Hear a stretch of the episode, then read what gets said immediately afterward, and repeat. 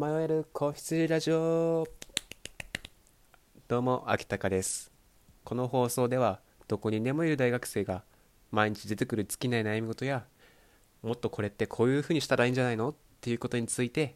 リスナーの皆様と一緒に深掘りしていこうというラジオです。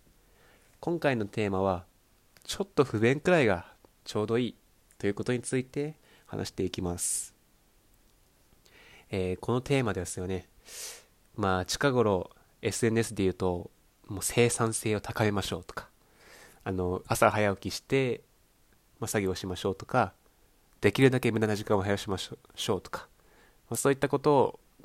まあ、たくさん言われてる方がいるんですが、まあ、今回はあえてそれに逆行してちょっと不便くらいがちょうどいいんじゃない？っていうことについてちょっとね反対側の目線から言ってみたいと思います。えー僕自身もそのやっぱり無駄な時間を減らすべきだとは思ってるんですよ。でもその中にもちょっと不便くらいの方が一番いいのかなって思ったこともあったのでそれを今回紹介したいと思います、えー一つですねそれを思ったのがメモの取り方ですね。まあ小、まあ高校生までまあメモメモを取るって言ったらまあ普通紙とペンだったんですけどやっぱり大学生になって急にやっぱりその学校に電子機器を持ち込まれるようになって別にメモ取るのもパソコンで打てばパソコンで打ってもいいしタブレットに書いてもいいっていう状況になった時にま一瞬それをやってみた時期があったんですよ。パソコンでタイピング打ってで最近はやっぱりまあちょっと大学生になってブラインドタッチもできるようになってまあ言ってしまえば紙でメモ書くよりもパソコンでタイピングした方が早いんですよ。生産性どちら高いって言われたらパソコンのタイピングの方が早いですね。でも僕はこの一回パソコンでメモを取ってみるっていうことをやった後にもう一度紙とペンに戻してみたらこの紙とペンのその一見こっちの方が不便というか生産性という観点から見るとないように思えるんですけど紙とペンの方がやっぱり頭に入るんですよね。思ったことを、えーペ手の手の先に集中してペンを動かして紙に書いてメモを取るっていうのはやっぱり人間の脳にとってやっぱりパソコンでパカチャカチャカチャっていうよりもやっぱり頭に残るのかなって思ったんです、うん、でしかもパソコンでメモを取るときってやっぱりまあ、文字しか打てなかったりとか自由に丸を書いたり四角を書いたりとかするとちょっと不便だとは思うんですけどまあ、メモだったら何でもできるわけですね。言ったら、後で見返した時に自分がお返しさえすればいいので、略した言葉とか汚い文字でも、まあいいわけです。言ったら。まあ、この、ちょっと不便くらいがちょうどいいっていうのは、やっぱりこのメモはやっぱり紙とペンが一番だなって思ったんです。で、あと他にはですね、例えばその、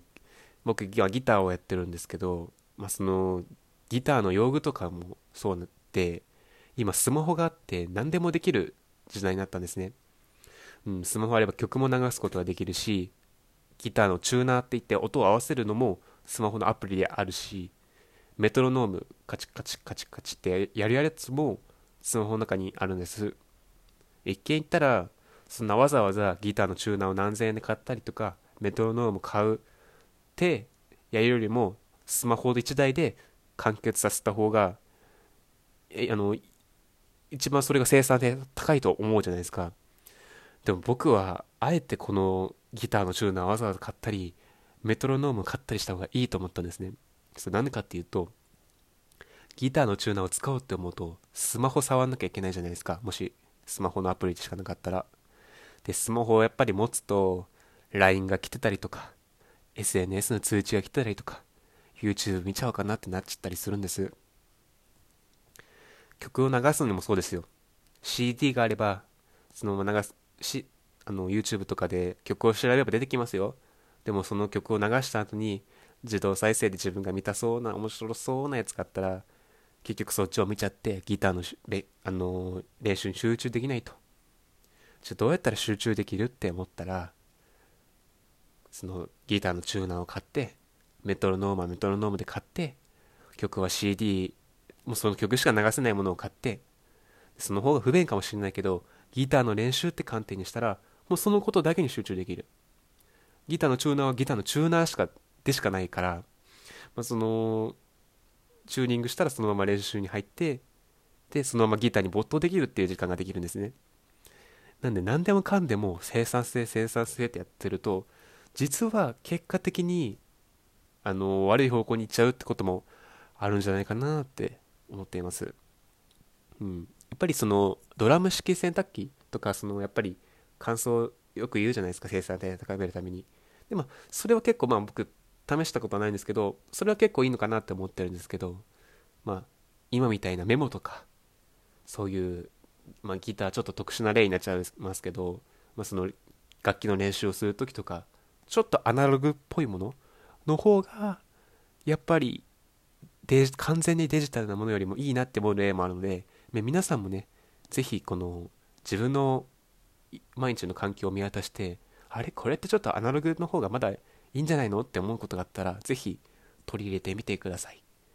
私こんなことしてるよっていうのがありましたら是非コメントにください。それでは今回の放送内容を終わります。最後までお聴きいただきありがとうございました。また次の放送でお会いしましょう。